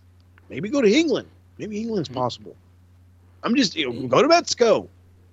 I'm just saying he needs a style revamp. When you're over as a gimmick, you need to learn how to work. And his work is not as good as it as, as some would like it to be. Or claim it to be. Yeah, I mean, yeah. I'll be honest. I'm very surprised that he's not just going straight to AEW, and it's not because I'm all AEW good, WWE bad. It's because Punk and Bryan went there, and one of the big reasons was how they handled Brody. And AEW Yeah. is all Brody. His his DNA is still all over that company, and it just surprises me really that Bray isn't or Windham isn't just like on a track to being straight to AEW with Brody's family and everything. Yeah, no, I I, I get that one too because that makes perfect sense with the, the relationship that they had. The fact that the guy had to take some serious time away from WWE just to you know deal with his you know best friend's death is it, it means so so much. But yeah, no, I don't. I mean, I don't hate the idea of him running to AEW. He, like I said, he knows a lot of guys. He he knows, you know, he he's got the whole Dark Order thing. You know, he could easily be their new leader. But that's again where it's do you just have, you know, Windham Rotunda show up and he's, you know, I'm the good friend of Brody and now I'm going to be the leader of the Dark Order? Is he going to try to be this Halloween character? Is it going to last? Like, we don't know. And because we don't know, we can't really just point and say this is where he's going to end up. You know what I mean? Like, like I said, he, he works every he can work in every situation. He can he could work really well if he goes to Japan. He could work out really well if he goes to Impact and, and, and decides whether he wants to be himself or a weird spin-off version of the Fiend. And he can absolutely do really well in AEW by just becoming the Dark Order's new leader and, you know, helping them carry him in a way. You know what I mean? Have, by having the all the people behind him. Yeah. But the question is, is when is he going to fucking do something? That's the real question. When's he going to do something? Because we can continue to speculate till we're blue in the face. And before we know it, guys like fucking Okada can show up, and then all of a sudden, now this guy shows up after the fact. Like, come on, hurry up! Now's the time. You got to get here now. I mean, we heard originally that his uh, no compete was the end of this month, but apparently it's it was shortened. He bought it out or something. Yeah, he bought it out. He bought out his non-compete. Which my guess is he's sitting on some fucking money. But all right, Yeah, we were Yeah, sitting no, there. he- Wait, you could do that?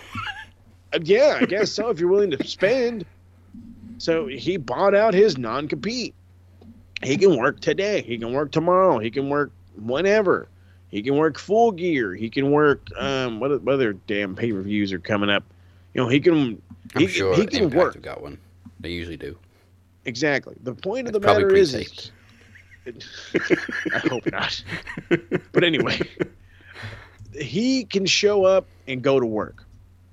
And the question is, is when and where, actually, when, where, and who's going to show up. So there's three questions that we just are going to have to continue to fucking speculate till we hear something. Yeah. God, I hate this. we're like three weeks away from his original no compete date, and then we're like a month away from full gear. I mean, I I don't know. I, I I could totally see a thing where he debuts in a company. Maybe you know if he if he debuts in AEW, it could be like the the go home show for Full Gear, and they set up a, a, a quick match against him and nobody. I don't know. They can figure it out. I could see him showing up at the end of Full Gear. But at the same time, I feel like if if like you know what I mean, there's a lot of con- conflicting nonsense here. You know what I mean? Like I feel like, I feel like because I just totally had a whole story in my head. I feel like if like Hangman were to go to Full Gear, win the belt, and have the Dark Order like come celebrate with him, and he kind of like blew them off, I could then then see like the lights going black, and fucking he shows up in like an evil Uno mask or something, and just you know boom, now the Dark Order is fucking healed. I could see that, but I could also see like a random uh goddamn Impact pay per view where nothing's going on, or you know, Sami Callihan's got the belt, or whoever's got the belt is doing, or the Christian, I should say, is doing whatever, and then in comes you know Rotunda in a fake fiend gimmick, or the, the possibilities are endless. Is what I'm driving at Yeah. it, it's absolutely endless, and it's just it's racking my brain. And I need, like, I- like I said with Debra, I need this guy to fucking show up already. I mean, well, Impact's biggest one is coming up in a couple of weeks, Bound for Glory. Oh well, there you go. There's that's if you're gonna debut at a show for Impact, it's their biggest pay per view of the year. Yeah. Can't say no to that. Uh, which we're probably going to predict because I think it's live. I don't think it's going to be pre-taped, is it? Yay! Uh, it shouldn't be. It's the biggest show of the year. Don't don't pre-tape Bound for say. Glory. Yeah, don't do that. That'd be dumb. Uh, it will be held live in Las Vegas on. Oh, yeah. So yeah, I'm assuming it's going to be live. At the moment, we have uh, Josh Alexander using option C to face Christian for the world title. We got Deonna Purrazzo and Mickie James for the Knockouts title. Uh, we got a Call Your Shot Gauntlet. Um, Mhm. And of course, we have the X Division title is vacant now, so there's a tournament for that. Uh, uh, oh man, and yeah, the uh, the the Digital Media Championship. Oh lord. Why does this belt look exactly like the AEW World title? Exactly. They literally I'm just like, bro, you were just like, it. hey, can we can we copy it and not make it look the same? No, fuck it, do it anyway. It's like, what? Um, okay, so I don't know why the hell they've called it the digital media title of, of all things, but it's literally just like the, a TV title, except it's uh, gonna be for male and female. Which, basically, I mean, the X Division. I, I- don't get the point in this title. I fuck if I know. Social media challenges. If, if I, how many TikTok dances you can do and you're champ? Is that what's going on? Yeah, yeah, the winner is whoever has the most TikTok followers. Bullshit. Yeah, I, I really don't understand this title or see the point in it. Like, you've literally already got a secondary title where male and female can challenge for it. A Jordynne Grace recently challenged for it. So, what the fuck is the point? If if we knew, we'd tell you, player. If if you're gonna, I don't know shit. Two secondary titles, at least do something different with it. Like the right. grand the grand title kind of sucked, but I mean the idea was there. I was gonna say yeah, no, the idea was good, but yeah, no, the execution not so good. I didn't mind yeah. it, but yeah, I mean, yeah, it's predetermined, so you know what, what's the point in three rounds if it's predetermined? Well, I mean, you you watch two out of three falls matches. Yeah, no harm in that. Good storytelling. Uh, Sometimes it doesn't always go, you know, three rounds. yeah, Except I Exactly. think it did. if it's a three stages of hell match, you know it's going to go to the third stage Yes. because we're not wasting we're not wasting the cage. I was just gonna say, I was like, we're not wasting resources. You see this cage? It's coming down. I love the idea that they uh, had in in the in the first Spider-Man movie where the cage is like flat, so you you don't really notice it, and then it comes Oh, together. yeah. That was I was beautiful. like, who the fuck put this goddamn thing together? This is cool. It's like you've literally hidden the cage. How the hell did you do that?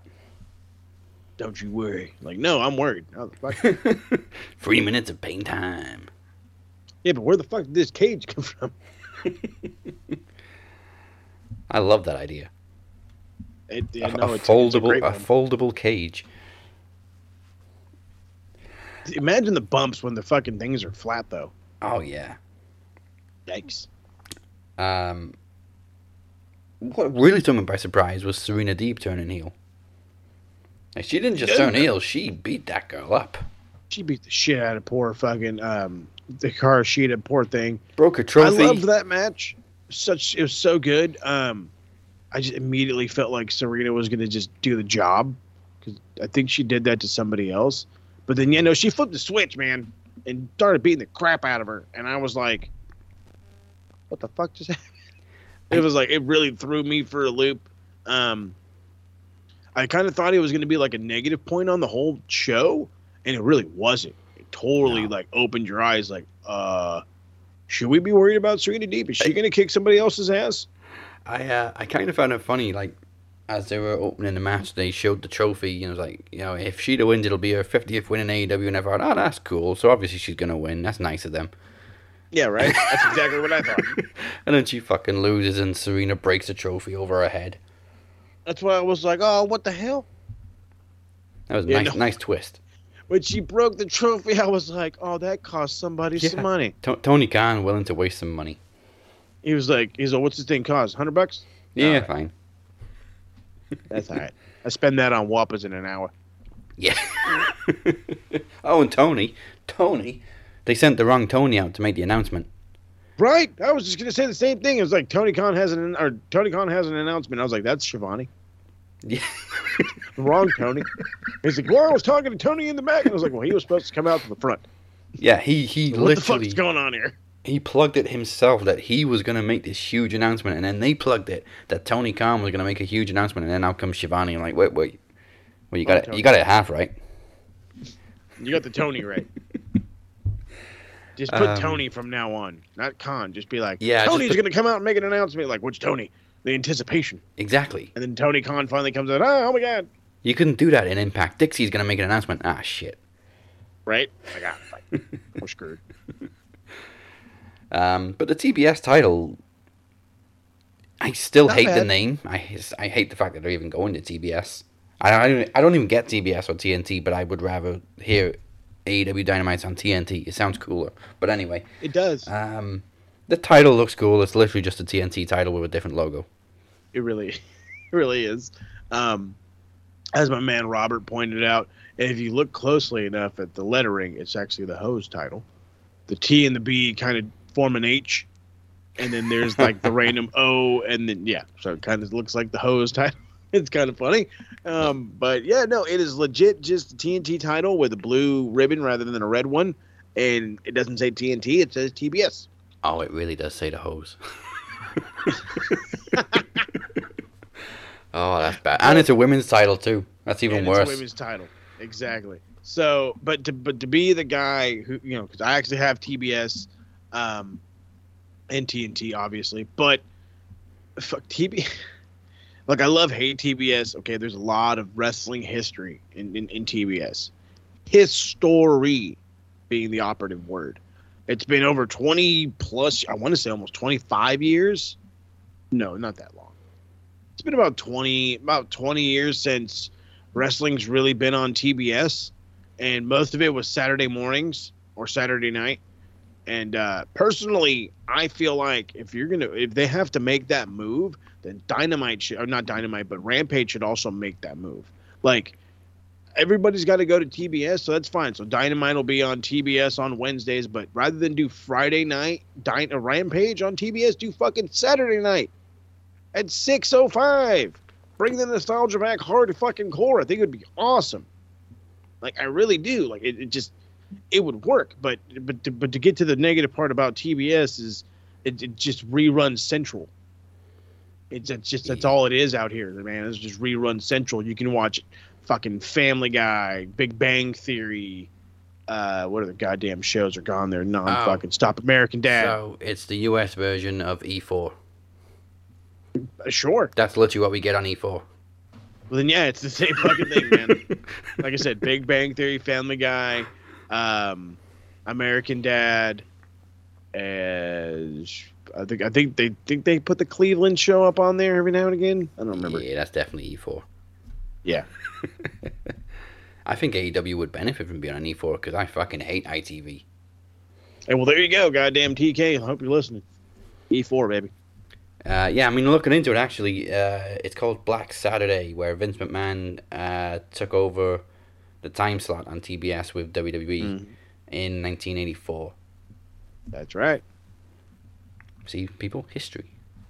History. But they did. But WCW did come back and bring that 605 time back. Mhm. After they told Vince to fuck off. Oh yeah, they gave uh, USA gave McMahon another time slot when WWF Mhm. Primetime Wrestling, uh, a similar program to WWE's TBS program aired on Monday nights, was a forerunner to Monday Night Raw. Bingo. Oh, eh, the Black Saturday episode was made available as a hidden gem on the WWE network. Oh shit. I gotta look at that now. Bet you it's a crap episode anyway.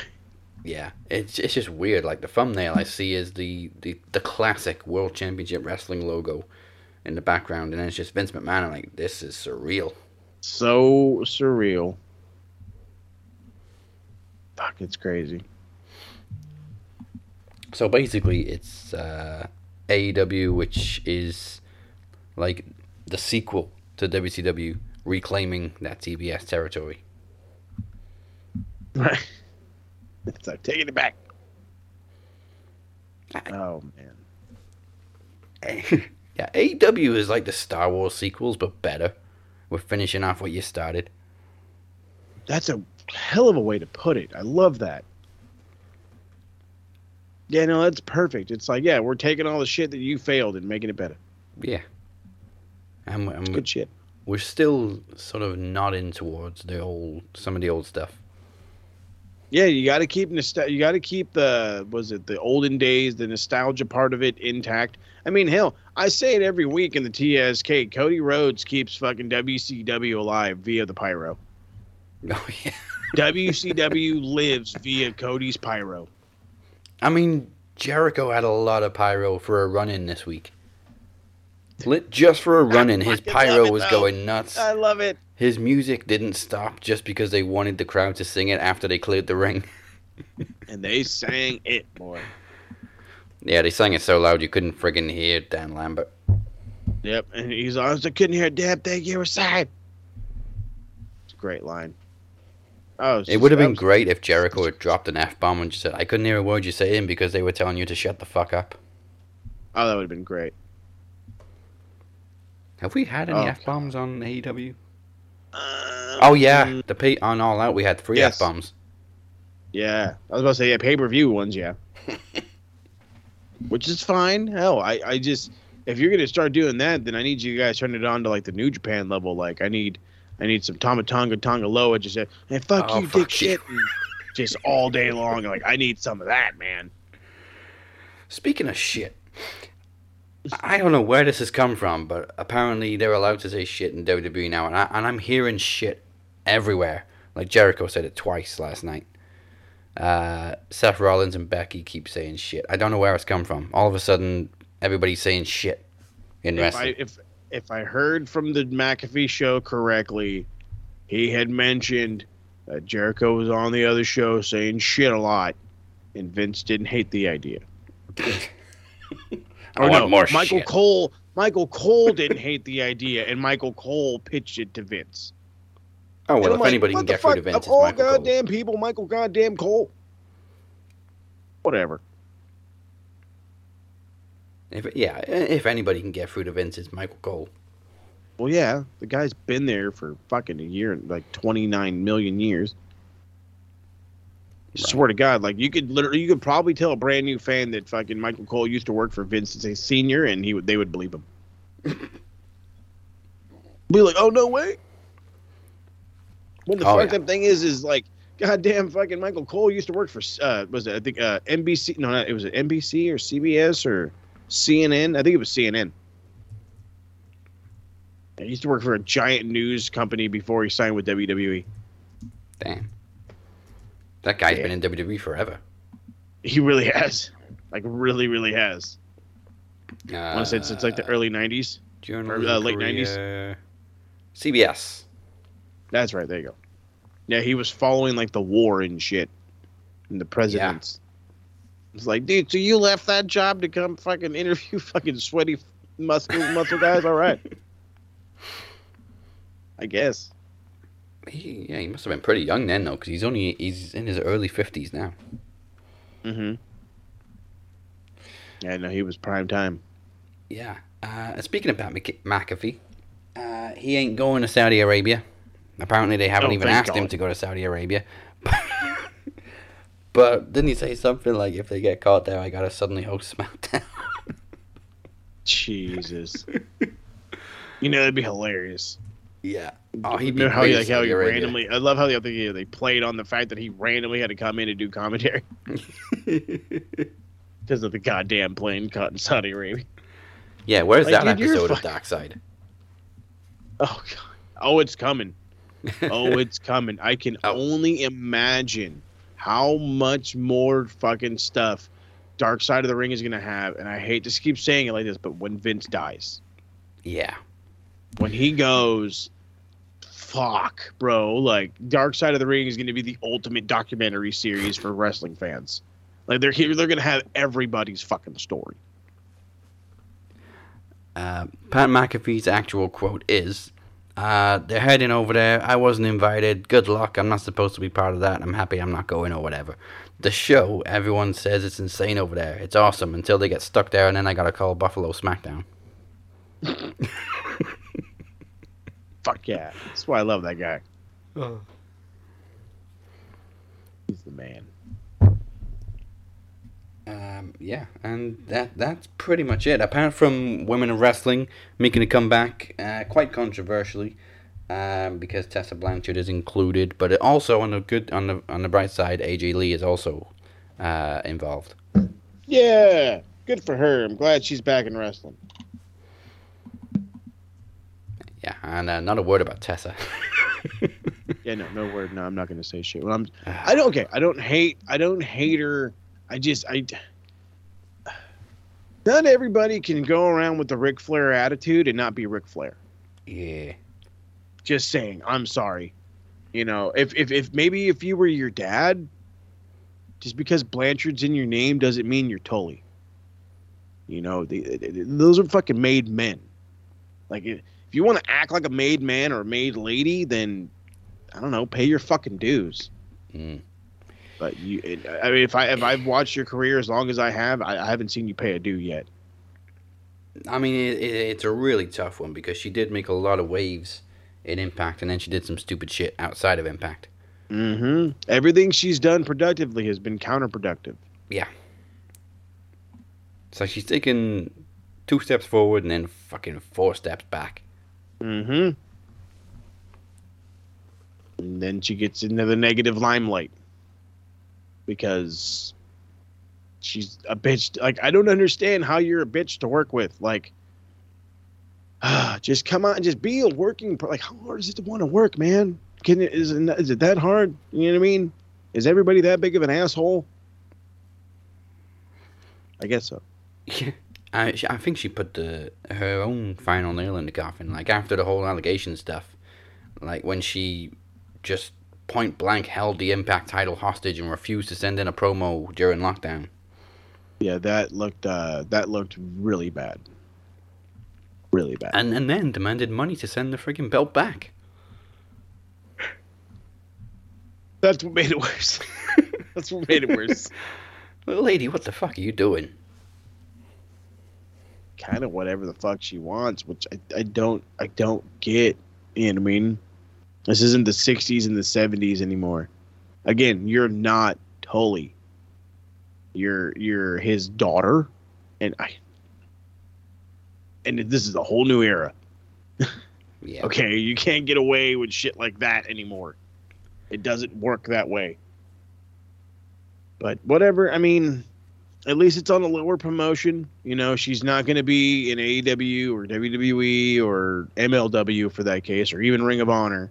You know, she's going to be in WoW, which is, if I'm not mistaken, like pay per views only or late night television, like extra late night television. Mm-hmm. So Don't don't make those Whatever. mistakes, kids. just don't be a bitch or or dick. Okay, just plain and simple. Just don't be rude. Okay. Fucking, if you need to be, if you need to be an asshole, do it behind closed doors where nobody can hear you. Don't do it on social media. Don't do it in a in a way where you're gonna look negative. If you're a fucking champion and you go on vacation and they tell you to send the belt back, send the belt back. Fuck them. I uh, I was gonna say don't be an idiot unless it's behind closed doors and nobody can hear you unless you're Hulk Hogan and you're being taped. Fucking Hulk Hogan, that's so goddamn fault. yeah. He was bound to slip and say something stupid eventually. Whatever. That's his own fault. That that guy will never be forgiven for that shit. No. Never in a million years. And uh, I love how like people like Punk is just like so open about how they feel. Eh, he's a piece of shit. Fuck him. Well, yeah. I mean, it's not like you have like. There's no reason to have this gripe. Your fucking daughter was a black guy, and you made a big deal out of it. Like, that's the worst part. You know what I mean? Nothing. Nobody did anything to you, and you just hate. That's the worst part. Got drunk and said some stupid shit. Don't just try not to. Yeah. Christ! I could. That's what I tell everybody is to try to be the happy drunk. If uh, if Mike was here, he'd, he'd just tell you not to drink. Nope, I'm just telling you to be the happy drunk.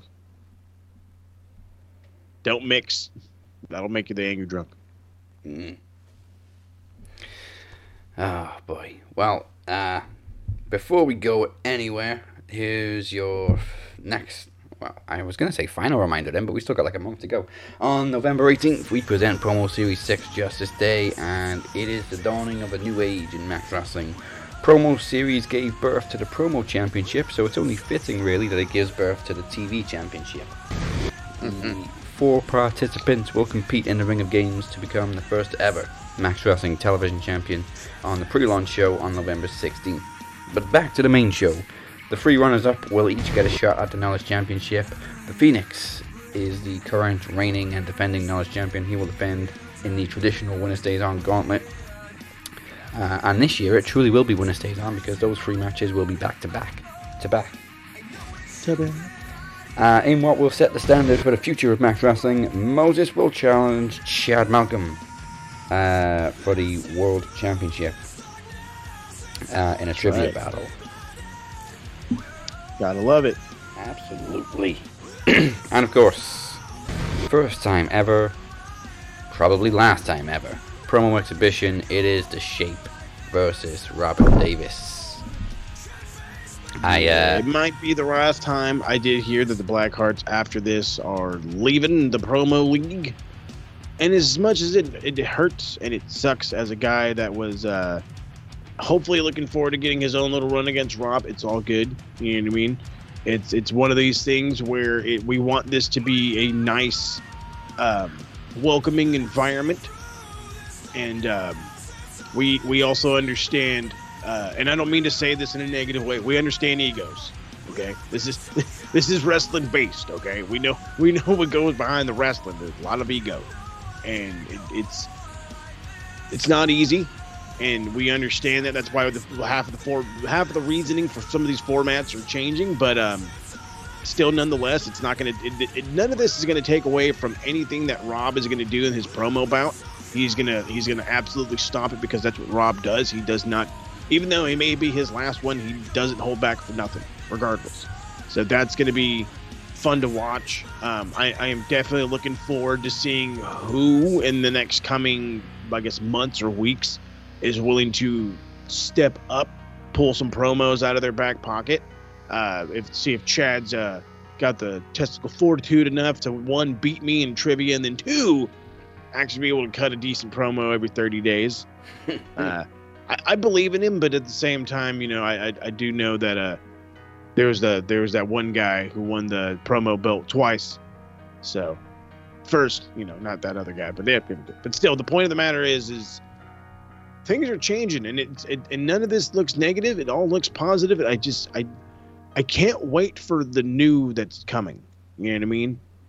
There's so much new that's in the works, and it's just it's it's gonna be fucking great. Like I said, look how much fun we had with this goddamn uh, fucking this week in wrestling for crying out loud. We found probably the most badass motherfucker there's ever been. yeah, we're, we're we're making positive changes for negative reasons. There you go. So it's a silver lining to a very dark cloud. But don't worry, because it's just to get better. Oh yeah. Um, again, changes begin next week on a brand new world of Max Wrestling. Um, and of course, Promo Series 6 all goes down November 18th. Pre launch show on the 16th. Go to maxwrestling.net slash Promo Series 6 for more information. Mm. And I'm going to leave us with this little nugget from Taz, which I believe was on Dark. Oh, God, I know exactly what you're talking It's great. It's great.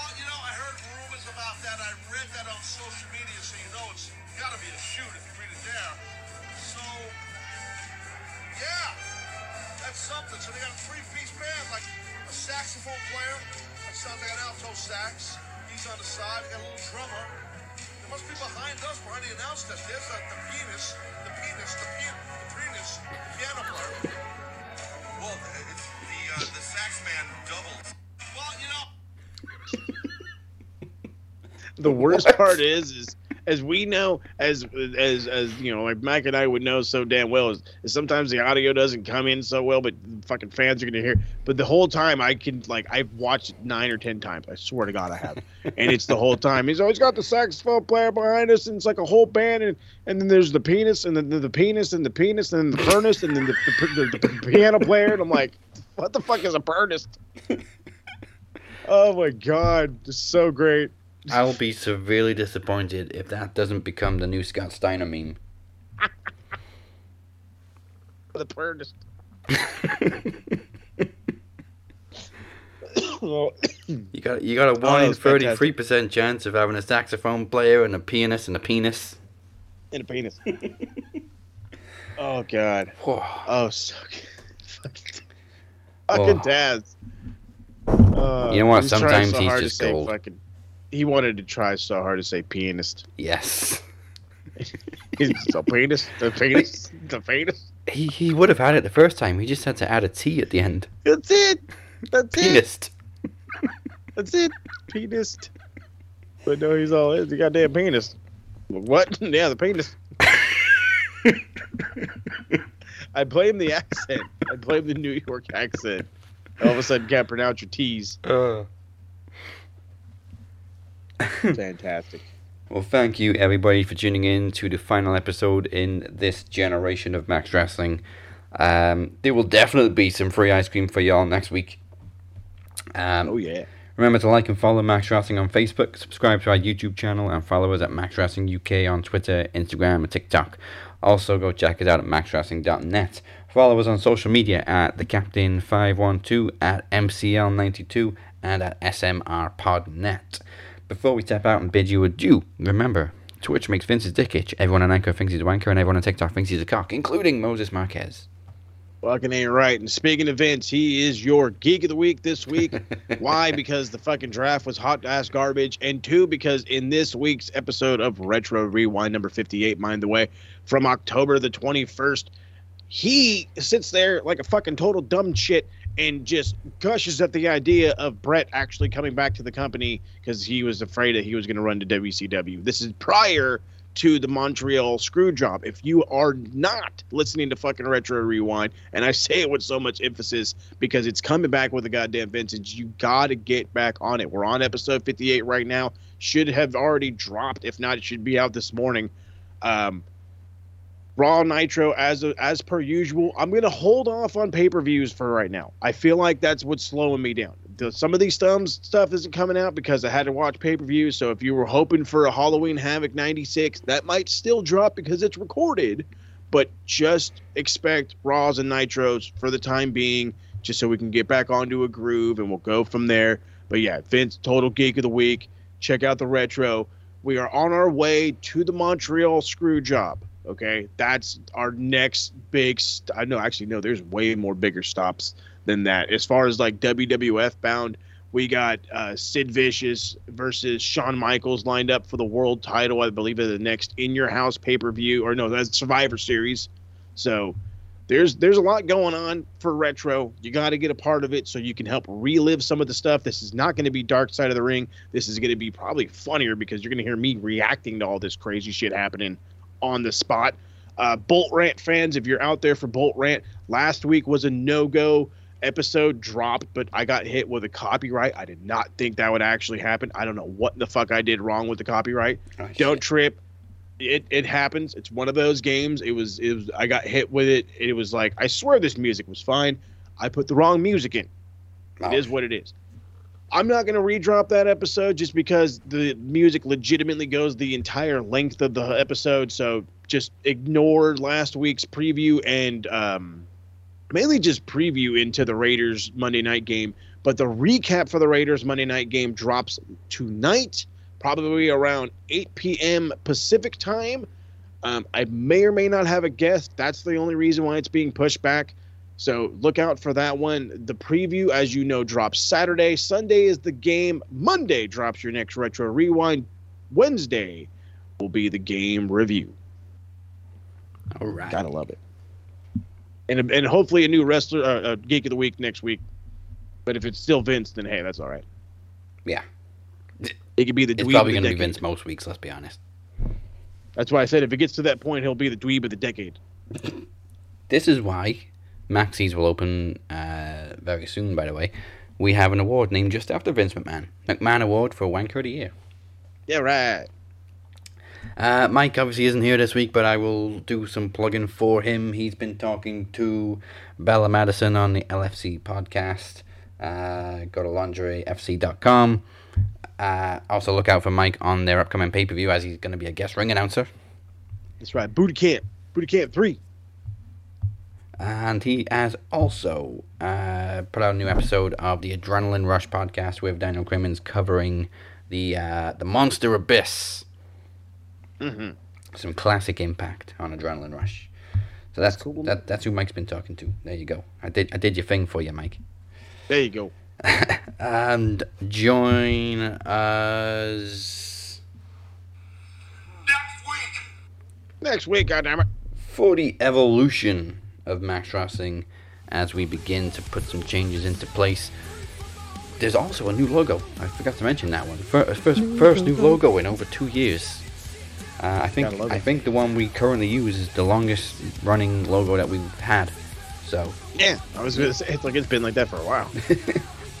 big changes begin next week. We'll see you there. This was episode 343. You will catch your ass down the open road, and that's the bottom line. Goodbye, Mwah. and good night. Evolution is beautiful, bro. Don't be a dweeb.